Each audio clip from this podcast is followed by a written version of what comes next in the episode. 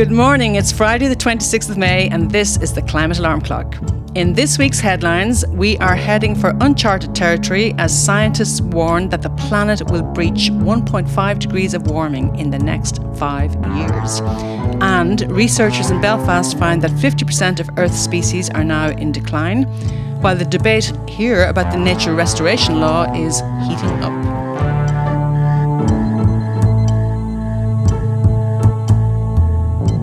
Hello and welcome to the Climate Alarm Clock, your weekly Irish climate news podcast. I'm Anna Pringle and I am joined by Kira Daly as ever. Ciara is joining us from an exotic location today. How are you getting on, Kira?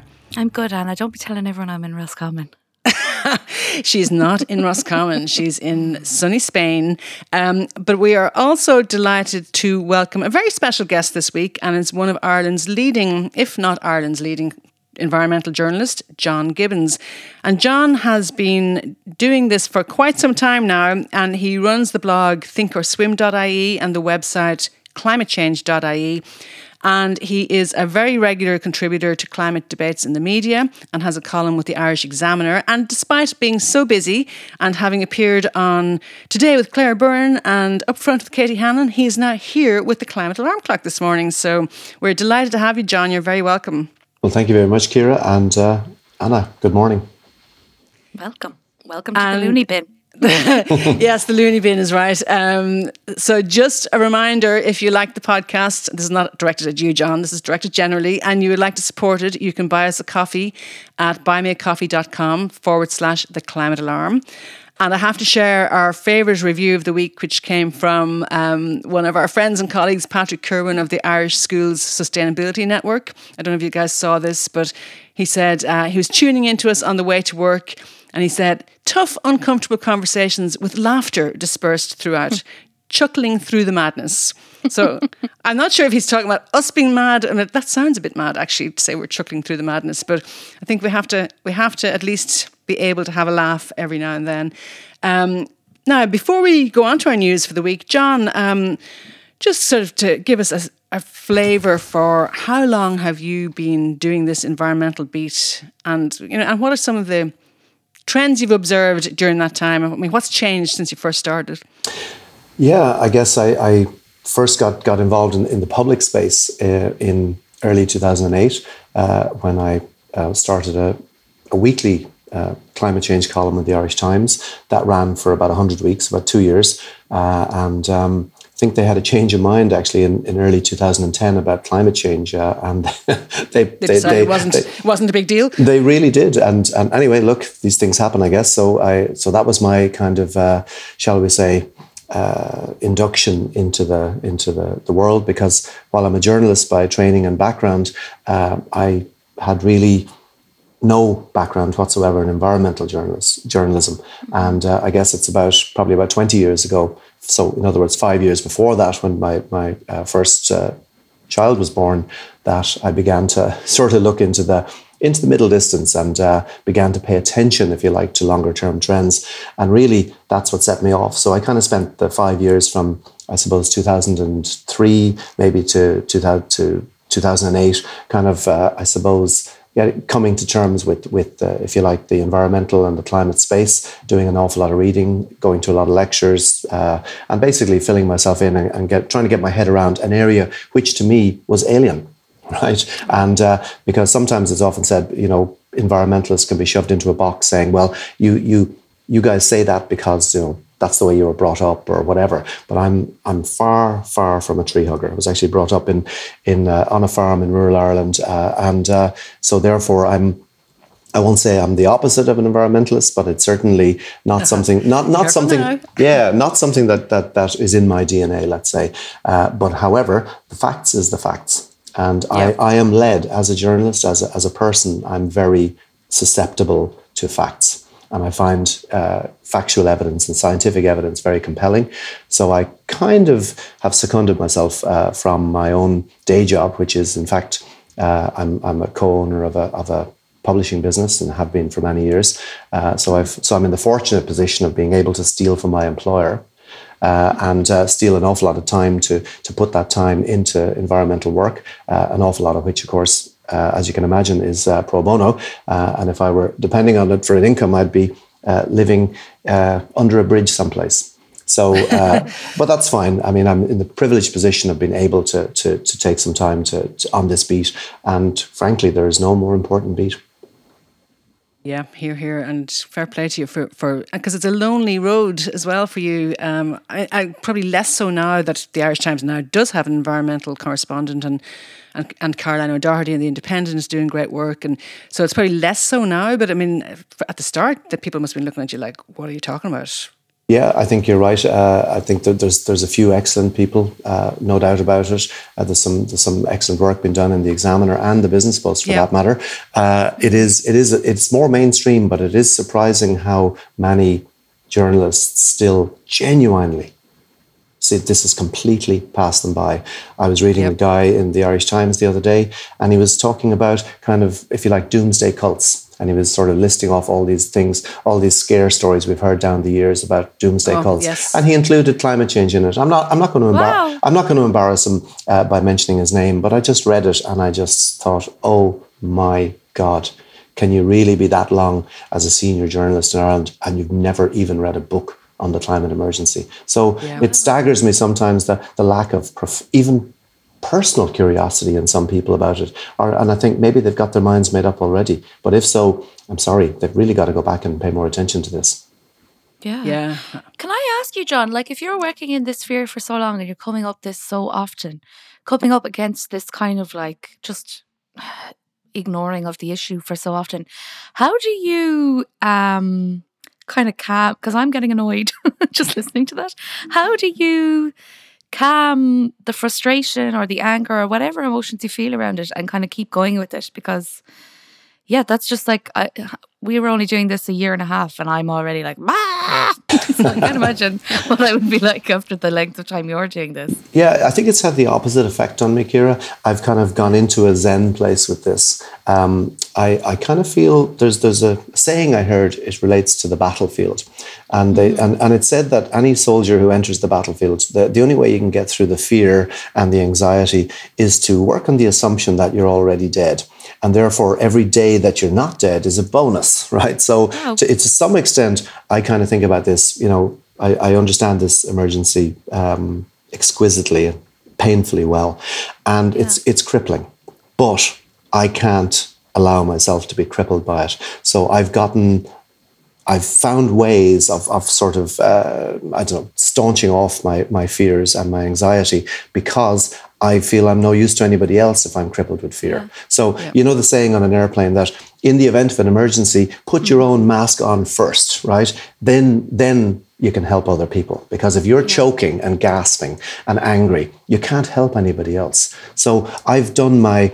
uh, if you like, long midnight of the soul. And I'm sure there'll be more of them in the future. Uh, and I think at the end of it, I realized that if I want to be an effective communicator in this, uh, I have to do it cold. It's a bit like yeah. you don't want a, you know, a surgeon, for example, who's squeamish, uh, and you don't, and you don't yeah. want a, you don't want a, uh, you know, you've we've got to be uh, both engaged and yet yeah. dis- disengaged. So I feel I feel mentally um, very engaged, but emotionally, I'm able to, to park those feelings when engaging because I also realize, and I guess I've done an awful lot of media work, and you know, I, I force myself to listen back to myself from time to time. Mm-hmm. And I do realize that oftentimes when people are listening, say, to a radio debate, they don't know the two people or three people on yeah. the debate. They don't really yeah. know who they are. So they're listening for intonation and they're trying to yeah. decide who's the least crazy person on the call, right? And they'll kind of go, yeah, I, I, I think I like that person because he sounds less crazy than that person. And I've tried to be the person who sounds less crazy than the other person. Okay. And I'll be, I wish that was true. I don't know. You see some of the um, you see some of the crazies that they keep trotting out. Um, but yeah. Yeah, but it, yeah, it, but that's entertainment value. Like what John is saying, when I listen to people like you on the radio, I can I feel um, calm. Like it, it reassures me because I'm like, oh no, because I have these thoughts, and this guy does not sound like a, an asshole, for lack yeah. of a better term. I feel reassured, and it, it actually, it, I, I find it really, really beneficial. Well, cheers. I, I, and you see, I think that's exactly the point I'm making. Uh, I, and I'll admit, in my early days in this, I felt very personally stressed. I think I was mm-hmm. I, I, was overwhelmed by it. Also, I guess young kids at home, uh, my work pressures were, were much heavier at the time. And I just felt genuinely overwhelmed. And I found myself getting emotional. And I think people realized that they could kind of rile me up right? Yeah. And I found sometimes I was being badger baited in, in, in discussions, and like an idiot, I was taking the bait, right? Yeah. And and one infamous occasion in uh, 2009 when I found myself in an actual shouting match uh, with Pat Kenny on his radio program for half an hour one morning, right? And apparently it was absolutely gold radio, right? But it left me it left me feeling devastated. And I'm not kidding. Yeah. I felt physically ill for days after it. And I felt I felt an emotional hangover from it that went on for I'm not going to embarrass myself by telling you how how long I felt bad about that. And I took a lesson away from it. And the lesson is don't do that again. Because if I was going to behave like that, and by the way, I didn't behave badly, but I allowed myself to get emotionally engaged yeah. and to yeah. be, I allowed myself to be riled up. Uh, and it was very clever, by the way, on the part of the of the other side. They they realized that that I had a vulnerability and they exploited it brilliantly. But I realized that I couldn't be useful if I was going to lose the cool on radio. And I made a decision after that. If I'm going to continue to be in the media space, I've got to get a grip on myself. And I've tried to work on that ever since. And uh, so this is the new, all improved 2.0 semi sane version of me here before you. So well, our goal for our goal for today is to try to get John riled up. see if we Good luck.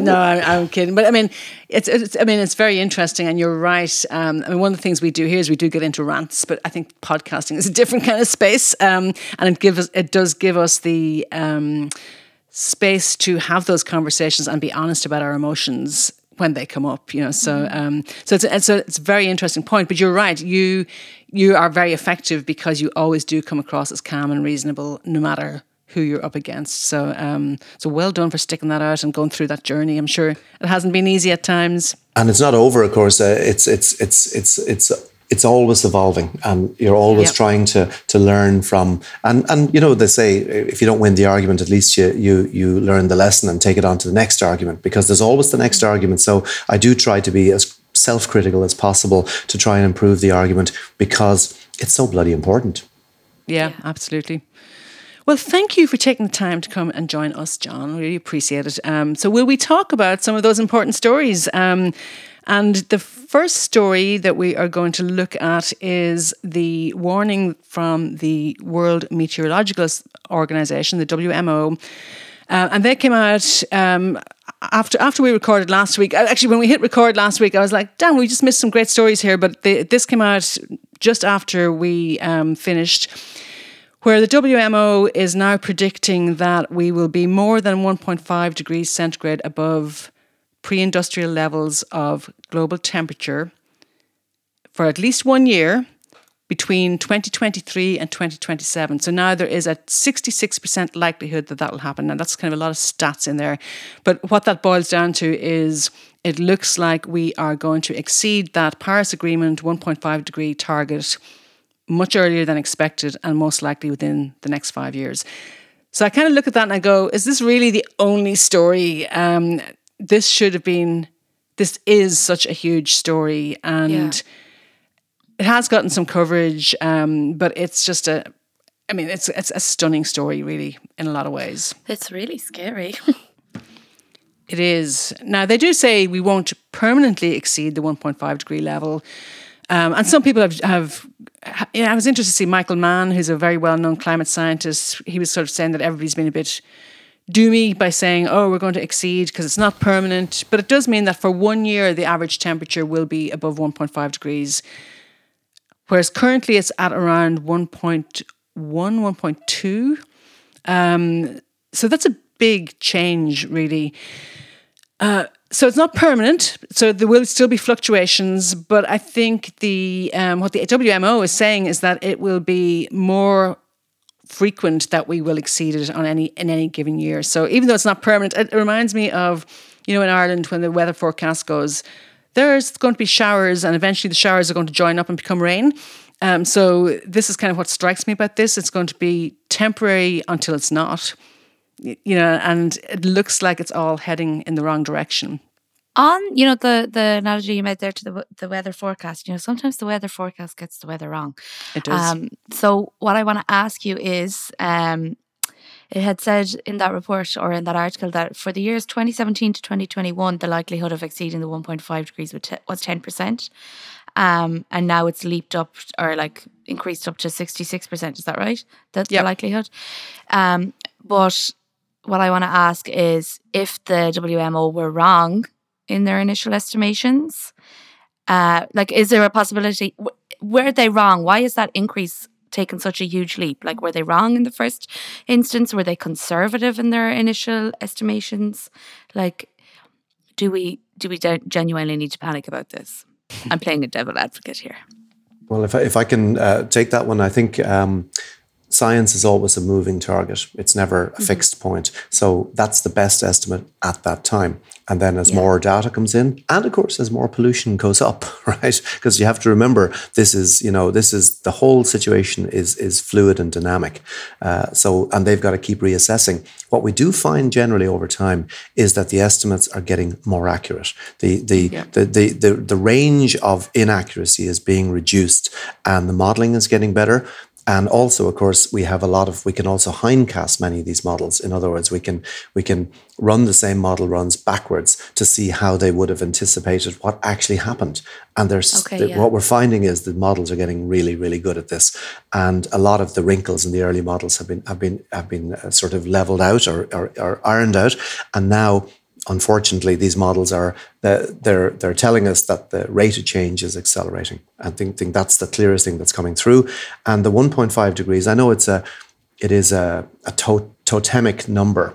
Uh, and yes, we may shoot through it, and yes, we may fall back again. I don't share Michael Mann's um, uh, how do we say sense of calm about this because if we were on some kind of global trajectory to rapidly reduce emissions across all sectors, then I would say, sure, we can afford Yeah. an overshoot and we will overshoot.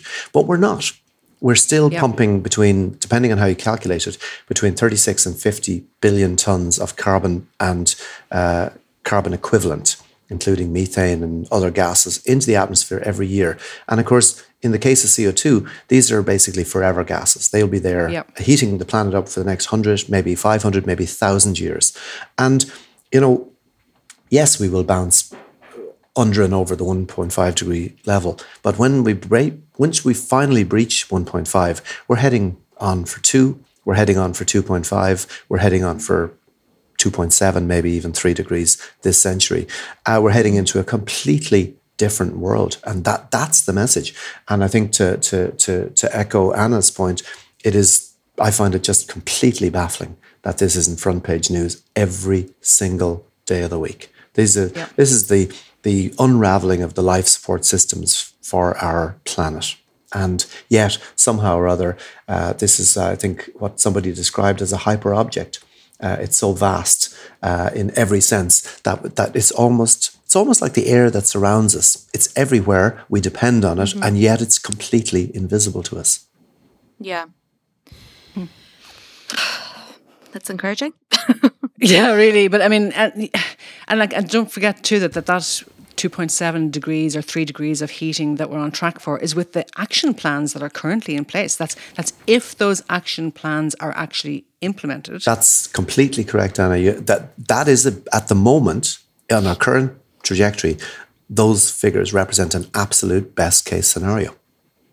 Wow. So actually, we could be, if we're honest with ourselves, on track for even higher. Sure.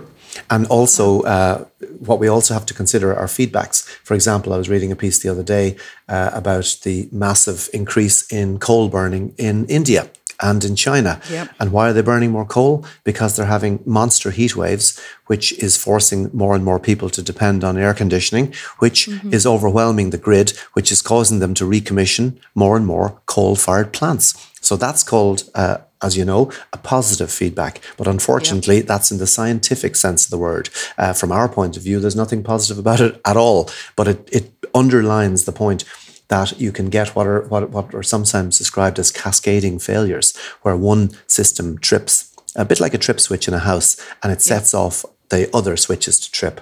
And at the moment, we're beginning. Uh, well, I don't say beginning. Who am I kidding? We're well into the to the point where our our basic systems are breaking down one after the other.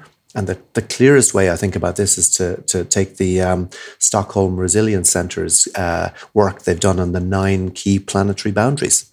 These are the these are the as we know the, the limits within which uh, humanity uh, has to op- has to remain inside these planetary limits in order to maintain a, sp- a safe sp- space for operation. We have breached five of these nine limits, and to translate yeah to translate that into human terms, that's like saying that you've got heart failure, liver disease, your pancreas is shot, and um, your kidneys are failing. The, the, you know the, these but these plan- eyesight's great. Hmm? Yeah, your eyesight's great. So well, grand, well, like, exactly, yeah. and can and, watch yeah. it all burn. Yeah, and, yeah. and I think it's it's a thing, and I suppose it is a strange thing. We have to get everything right. We have to we have to get the biodiversity part right. We've got to get the ecosystem restoration part right. We've got to get the climate part right. We have to fix all of these things simultaneously. It isn't sufficient, by the way, that we magic up a way of reducing um, global temperatures. Uh, if the ecological collapse continues at full at full pace, we're snookered anyway. So it is a it's a it's a all of the above, and I, I think I know I often speak with with. Uh, people from the ecology argument and they feel that the climate people people like me get too much airtime and they say you know we're we're ignoring biodiversity and and I think they have a point because the climate issue, you know, I know we say it doesn't get enough coverage, but it gets a hell of a lot more than biodiversity. And yet, yeah, biodiversity yeah. is, uh, you know, in terms of, of human uh, thriving and more to the point, human survival, uh, we can't do that without without a functioning um, ecosystems. I mean, this is so obvious. It, I'm almost ashamed to have to say it, but every time, every public presentation I give, I make the point that our economic and our social systems are wholly owned subsets of a functioning biosphere because Absolutely. it's incredible to have to say that to people, but you just have to remind them that you try, you try all your economic and social dreams and hopes inside a dead landscape. Nothing yeah. works, and uh, and yet here we are saying the saying the obvious over and over again. But it, and look, that brings us to our other big story this week about the um, researchers at Queen's found that fifty percent of Earth's species are now in decline. So it's more than previously thought. They looked at it a different way, and they said um, this is you know. And, and this seems to be a recurring theme in all these spheres is that it's worse than we previously thought or it's accelerating. Um, but they're finding that 50% are in decline now. And we are so disconnected from that. Um, when you see, and to your point, John, about, you know, we, I don't think we even think about everything we do being connected to the biosphere or that we are part of the biosphere. I think it's just, it's outside of our day to day comprehension about it, I think, um, which is obviously a problem for us and a problem for the biosphere. I think that I think that's fair. Uh, we do know, and and again, one of the numbers that I, I use on this is from uh, Václav Smil, uh, and he looks at it from a, a, number of different points of view. One of them, which really sticks in my mind, is to consider uh, mammals on Earth and consider that humans and our livestock now comprise 96, sorry, 95.8% of the mammalian biomass on our planet. It's a just a breathtaking number. And another number that I kind of often use in association with that is that uh, the year that I started primary school, 1970, um, to 2020, take that 50 year period, um, we have lost 69% of the wild animals in the world by number, by quantity, have disappeared. So that's 69% in 50 years. That's we're losing them at more than the rate of 1% per annum.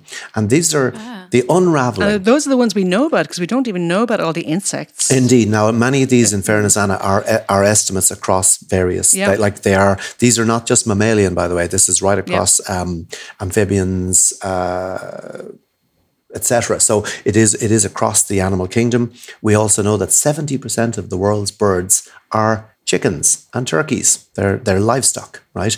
And it is something we, we need to come to terms with that we have fundamentally re engineered. One species has fundamentally re engineered planet Earth for its own benefit. And you might say, well, mm. you know, go us, right? And in a sense, it's a, we're an incredibly uh, we're an incredibly successful species in the narrowest sense of the word. I think you've got to go back to sign We're an invasive species, is what we are. Um, mm. I saw somebody. I've don't know where I saw that somebody describing humans as an invasive species, as in they come in and destroy the ecosystem everywhere. Um, and actually, E.O. Wilson, is a, as a famous um, biologist, described that how humans, when humans arrived in Hawaii or New Zealand or you know. Mm.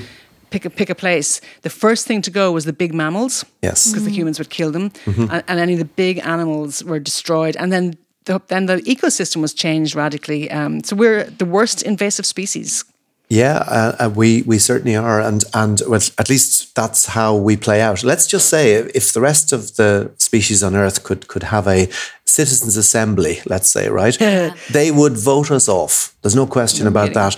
And I suppose, in a sense, it's the accumulation of our, I guess, our our overpowered brains our ability to utilize the world around us, our ability, for example, to to harness, um, you know, fossilized uh, yeah. an- animal juice from or, or, plant juice from 150 million years ago, and and we have this incredible technical ability, and yet our our the part of our brains that our philosophical development lags, I think, centuries behind. We, we're still behaving as if we were just stumbling off the Serengeti. And yet here we are, this hyper species. Uh, we've invaded every corner of the planet. Uh, our impacts now can be measured from the seafloor to the edge of space and everywhere in between. Uh, and yet, at no point have we developed the ability to reflect on what that means uh, to be part of a living planet. And I think that disconnection rather than narrowing, I think it's increasing. And I think, uh, yeah. I think, I think uh, the more the more threatened we are, the less we are willing to engage with it. I mean, you said we're, we, are not even willing to reflect. We're not even willing to reflect on our economic system or mm. our institu- social institutions that we've built ourselves. So we're not even willing to reflect on those in the context of what we're doing to the planet. Never mind the bigger, the whole bigger picture. Yeah, and I mean, take economics for a moment, as you know, uh, our president Michael D made a, a famous intervention yeah, on economics recently, and and he was hundred percent correct. Uh, I mean, as in relation to the the living planet and in relation to to biophysical reality, um, economics is is a I don't know, it's a shell game. Uh, uh, the, we've been sold the notion that we can have infinite growth, and it's it's so absurd that you know uh, a child in fifth or sixth class in primary school can tell you, well, well, sorry, sir or miss, nothing, nothing. Of course, not, nothing can grow forever. Uh, at some point, it has to level out. Yet, our economic uh, gurus say, no, no, no, we can solve every problem by just having more growth. So are you unhappy about inequality? Oh, well, we're not going to fix that. We'll just have some growth, growth yep. and we'll, we'll have some growth and then we'll trickle down to the poor's. So we won't have to fix yeah. inequality. We'll just grow our way out of it. Have you got debt? Don't worry. We'll grow our way out of it to service the debt. So all our problems, we've developed this, this, this uh, cure-all elixir called growth. The problem with this elixir is, of course, it's highly toxic. And to make sense of this crazy elixir that we're, we're guzzling down, uh, I often think of uh, William Nordhaus, the the uh, the famous, the so-called father of uh, climate economics, who won yeah. a, a Nobel, such as it is in economics in 2018 and in his Nobel speech, William Nordhaus, the most senior climate economist in the world, said, and I quote, that the optimal temperature this century, where we balance the impacts on humans with the cost to the economy, is four degrees centigrade. Oh. This isn't, what? this is a cult. Yeah. This is an absolute cult. It's four uh, degrees centigrade above. Oh, above pre-industrial. Yeah, we're yeah. talking about yeah. basically what what our most senior, our most revered economist, right? Uh, the guy put up in a plinth by his colleagues, the guy who has wow. inspired a generation of economists, is effectively, uh, for all intents and purposes, this is a death cult. Yep. So shout out to economists, say. and I'm like, I mean, even we've seen reports this week. So maybe you see the floods in northern Italy in the last couple of weeks, where you had, I think, 12,000 people or more were displaced by those. Thir- and 13 dead. 30,000. Yeah. And yeah, f- yeah, exactly. I mean, that's, and then Pakistan just on a scale much worse last year. Um, so we're already seeing those effects, but yet we're getting the headlines in Ireland that, oh, Ireland might have a Mediterranean climate. Whoop, whoop. Yeah, yeah, that that was a particularly depressing uh, headline, and I'm I'm sorry to say, but I, I trace it back to a an interview given by a UCC scientist who used that exact phrase. Then he uh-huh. qu- then he qualified it in the next sentence saying, "Well, it, right. it mightn't suit us," but you see, he had the damage was done. And this Yeah. is something that science communicators, including scientists, really need to understand. If you throw out hostages to fortune like that, then it's hard to blame the media when they snap them up. Now, mind you, Oh, yeah. uh, it's still possible. Uh, but I listened to that interview and I'm afraid I, I just had my head in my hands saying, you never say that. When you say Mediterranean style climate, everyone in Ireland goes, high five, high five, you know, Yeah. uh, we're going to be going grapes in Glenageary, right? Yeah. This unfortunately is just nonsensical. And I think we as communicators, and, and anyone is a communicator as soon as you start talking on this subject, you need, before you do that, you really need to reflect on your language really, really carefully. Right. So I, we have to be very careful now, Kira. Climate no alarm bad, clock shuts down. no Yeah. bad language anymore. Um, Well, you know what I mean. I think you see No, no, th- there, there there are so many people out there looking for for a Pollyanna solution to this, A they're- soundbite, a sa- yeah. and a soundbite and a headline. And the problem is headlines like that. They're lapped up. They're swept around social media, Mm. They are. and you know people like us spend months trying to undo the damage from one headline like that. And and it's just it's so oh my god, you know. Uh, Well, just, here's an example. Here's an example from this week where on RTE, farmers are worried over the impact of re-wetting peatlands. Um, and John, I know you've been out on this, um, and this is in the context of the European nature restoration law. And you kind of look at that and go, what could be wrong with a law that looks at trying to restore nature? Uh, but yet the headline is farmers are worried about re-wetting. And one of the, and I, I know you were on the other night on Upfront with Katie Hannon on this, John, and like one of the things that really frustrates me about this is nowhere have I seen a description or a proper definition of what re-wetting actually is. So Before you go into re-wetting, Yes. can you what what is the nature less nature restoration law? Because I'm ashamed to say it in front of John Gibbons, but I have not been reading these stories. So give me the quick rundown, please. Sure. This is a, a draft law that's been that's been pushed through by the or been developed by the European Commission and, and it's it's rumbling through the European Parliament. And the idea is to have a, a a restoration of 20% of the land and the seas in the European Union by 2030. It's connected to the EU biodiversity strategy, which wants to see us um, reduce our use of uh, pesticides and basically to, to ease the pressure on uh, nature. Basically, to, to call, I won't say call off the war on nature, but to have a truce and leave uh, nature some room to survive. Uh, Anna, you mentioned E.O. Wilson earlier. Uh, he wrote Yep. a famous book called Half Earth. And the thesis of that book, for those who haven't read it, is that in order for humans to survive, and indeed for in order for, for life on Earth to survive, we have to basically give up half the land space of the planet and give it back to nature to allow natural systems to simply recuperate in order to sustain life on Earth. That was the that was the basic premise of his book. And of course, people said, "Yeah, it's impossible. You can't do it. You know, it's unfair. We need blah blah blah." But it's really simple choice. We either make space for nature or we accept collapse. That's the choice we have. And unfortunately, like in that debate the other night, that's the point I tried, probably failed to make, that we're in the throes of the sixth mass extinction event. This is a global emergency for which we have no precedent. This is an all hands on deck moment, not a pointing fingers and demanding that everybody bar ourselves does something. And yet that I'm sorry to say that message hasn't uh, hasn't landed, and people, particularly, unfortunately, many people in, in who see themselves as custodians of rural Ireland, uh, are determined, in fact, to turn this into some kind of culture war. to suggest that it's just greenies, Dublin, you know, South Dublin greenies who are trying to do us down for some reason or other uh, and drive. What was the And they phrase want they to used? flood. Yep. They want to flood our land. They want to flood the land and drive us off the land. You know, Yep. I mean, some of the stats that I didn't get to use the other night, and I'm delighted to have the opportunity to reprise them today. Right. Let, let- yeah, let me, let me give you this one, right? Peatlands cover 3% of the land surface of the world, yet they hold twice the carbon of the, all the world's forests combined. Wow. Right? Yeah, they're, So- they're second only to the oceans in that, terms that of is carbon that is sequestration. that is correct.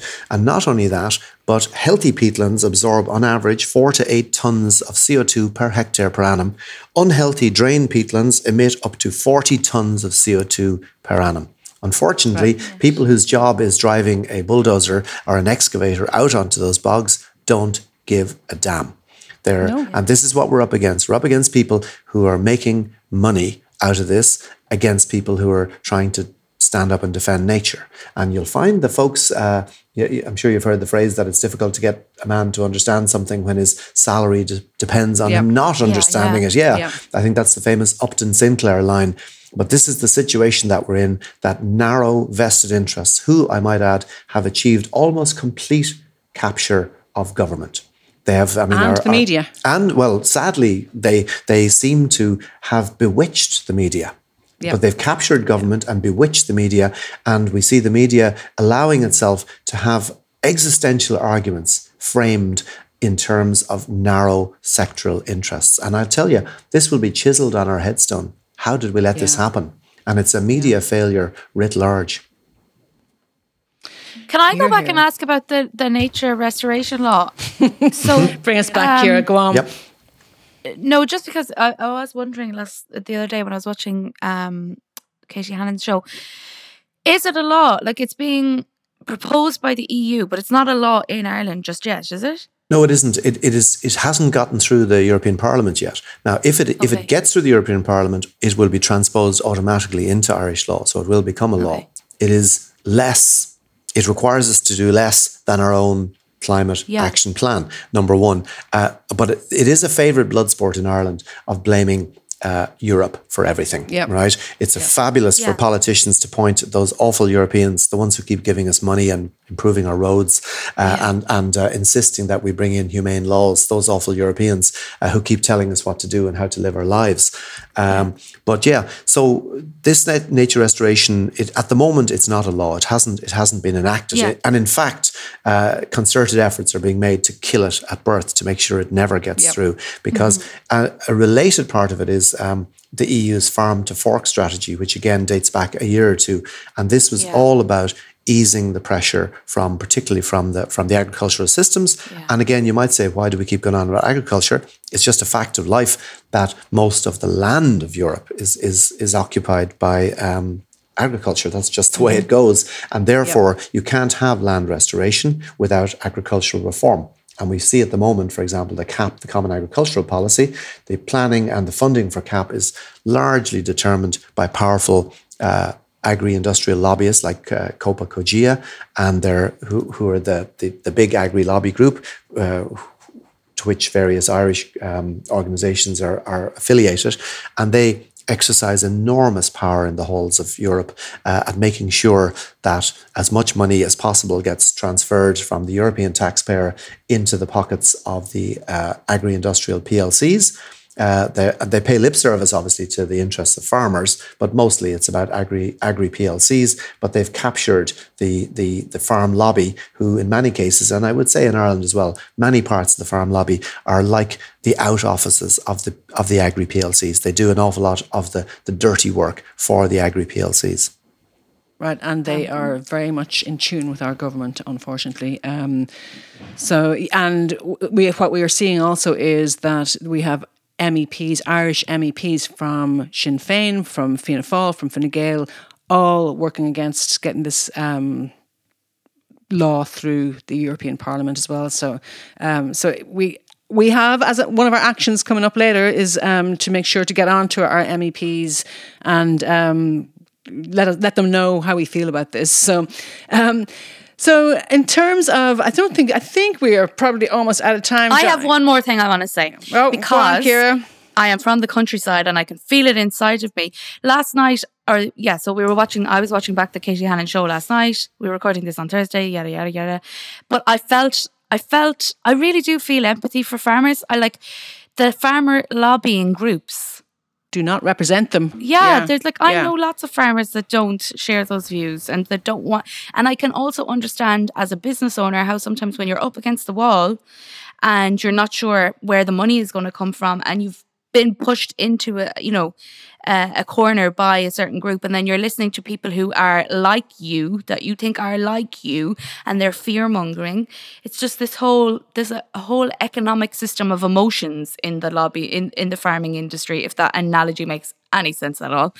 Um but yeah i think i i, I think I'm just saying it because I noticed as we were having this conversation, I do feel a little bit of uncomfort of like, oh, the poor farmers don't be at them. So yeah, it's just a really, really complex kind of issue, isn't it? It is, Like, yeah. I really do kind of feel for people affected by not affected by this law, but affected by this conversation, the emotion that this conversation stirs, because it's very difficult when you're being scaremongered. Like Yeah.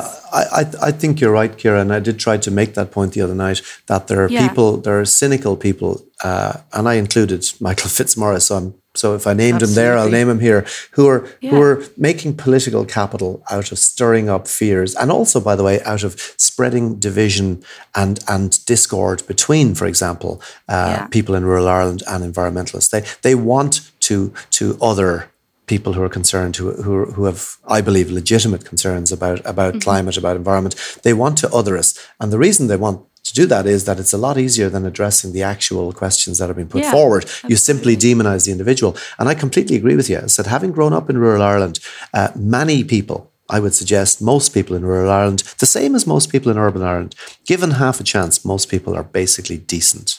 But Yeah. we're we're easy. We're sometimes we can be easily led, and we can certainly be easily misled. And now in the era of WhatsApp groups and and uh, social media, the spread of the viral spread of hate and of ugly rhetoric. I'm sorry, it, it is now on steroids. And, and as somebody on the receiving end of this from time to time, I, I, I recognize it. But I also recognize that they're not the people that I bump into when I'm down in rural Ireland, as I am pretty regularly. Most people, one to one, are fantastic. Uh, uh, Yep. Like you go and chat to a farmer, and they'll tell you about what they're doing. They'll tell you their issues, their challenges, and so on. And and they'll have they look you in the eye, and you'll have a proper conversation. But this isn't what happens with the Yeah. rhet- the rhetoric coming out of farming groups. So I'm I'm glad you brought that point up, Kira. I think it's incredibly important not to not to play the game and to get involved in the name and shame thing here. The fo- my focus, and I hope I've been clear about this, has been on groups like Copa Cogeca and their Irish uh, equivalents, and on cyni- cynical politicians. It is not. It really isn't because they're the ones who are making political hay and economic hay out of misleading uh, people in rural Ireland. Because you know everyone in rural Ireland suffers when water quality collapses, when air quality uh, suffers, and when Yeah. we get a biodiversity collapse. Everyone in rural Ireland suffers. And I think this idea of playing the urban, uh, to be honest, the urban rural card, it's the oldest trope in the books. On, on the book. And, and really, personally, as somebody who has, you know, grew up in rural Ireland, uh, lives now in, in, in an urban area, but has one foot in and out of rural Ireland on a weekly basis. I'll, I'll be in Kilkenny at the weekend.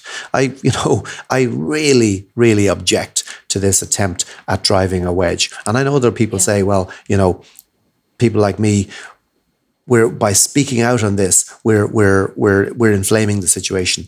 And in a sense, I understand that criticism. And but I wish that it was the agricultural organizations that were, were engaging on climate change. For example, if you go to the IFA's so-called environment page, their environment committee page, basically its whole um, remit is to challenge environmental regulation. They have no engagement. There isn't a single article that I've ever found on the IFA's website explaining to farmers about the climate emergency and how it'll affect their future. Now, you might say, well, why should they? But if you go to the NFU, the National Farmers Union, the, the UK Union uh, website, which I have done, it is full of information about the science of climate change. So, what is it in Ireland that makes our agricultural representative organizations so refractory, so anti science. And it breaks my heart because Irish farmers are not refractory and anti science, but their leadership are. And, and Yeah. I don't get it. And I think as well, the leadership like to hide behind the members and say, if you criticize, you know, our policy, you're attacking farmers. And I'm sorry, Yeah. that is a lazy, lazy trope. Yeah. In fact, if you go to the IFA um, website, you'll find them boasting about how their lobbying helped water down the climate action law in 2021, for example. They actually say that Yes. publicly. Oh, yeah. Um, they're delighted that their lobbying worked well with Fianna Fáil and Fine Gael. Hmm. Um, so you know, they're very clear about it. They're not really hiding that at all, you know. But Yeah. it's ju- it just it is a real um, absence of leadership. I think on, on a lot of different fronts. Yeah.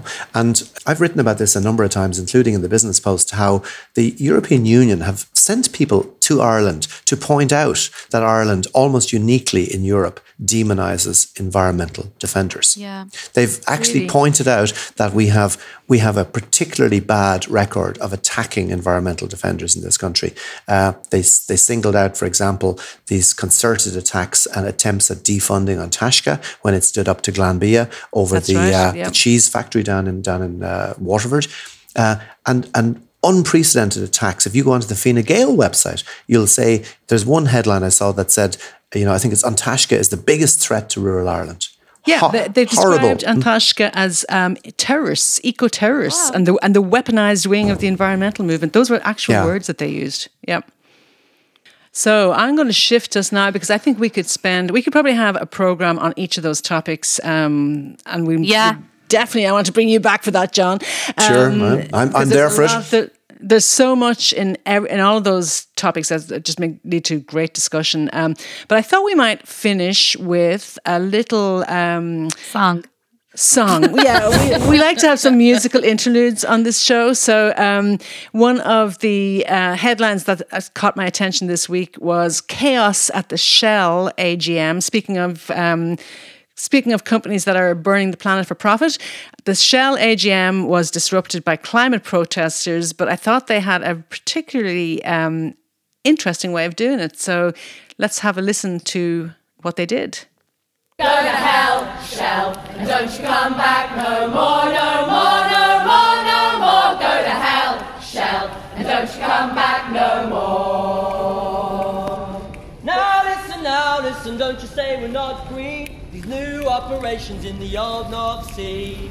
They got permission from the NSTA, so don't you put the blame on me. Sit down! Go to hell, Shell, and don't you come back no more, no more, no more, no Okay, that gives us a flavour of it. But uh, go to hell, Shell. It's uh, very catchy, I think, and maybe we could add an IFA version in there as well. I, I, I, I thought I thought you were going to play Dolly Parton. Have you heard her amazing new new new song?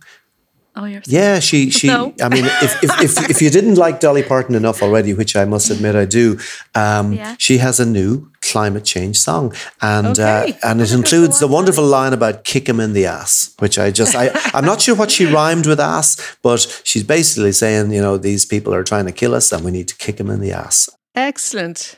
Oh my god, she is such a legend. She's such a hero, uh, and uh, you know, yeah, maybe that'll feature. Uh, we can have a we can have a, do- a Dolly segment on a, on a, Yeah. on a future episode.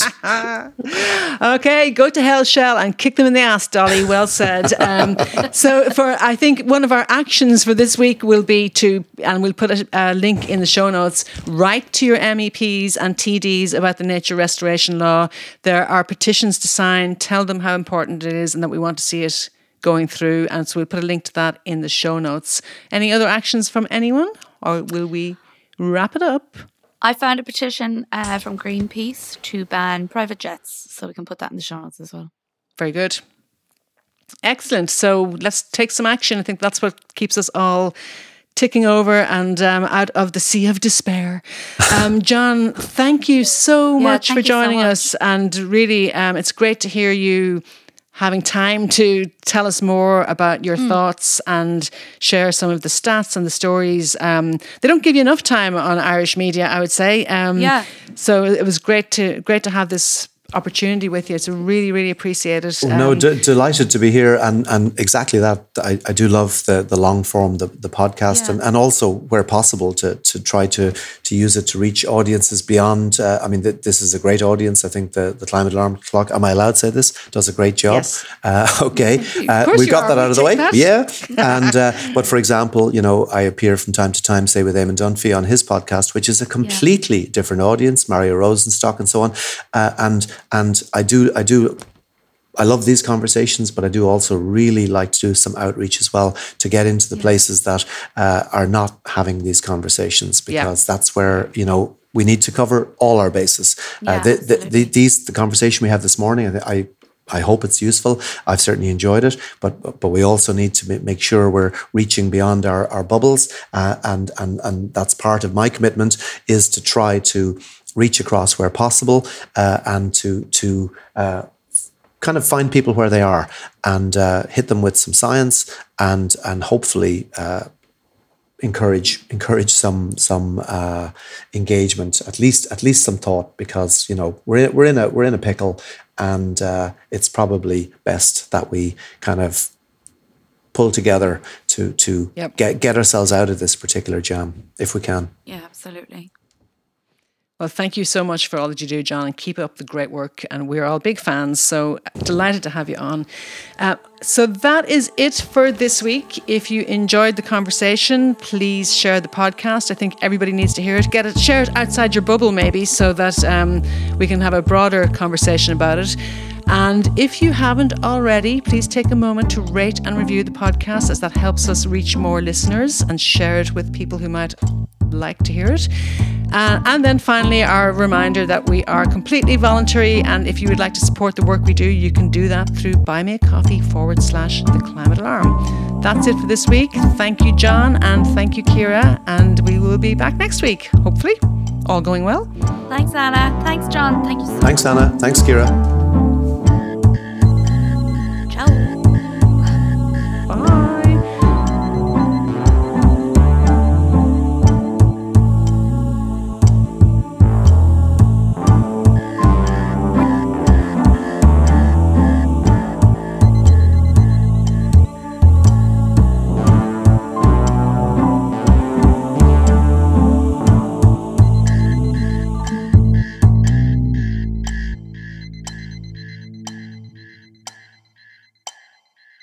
Go to hell, Shell, and kick them in the ass, Dolly.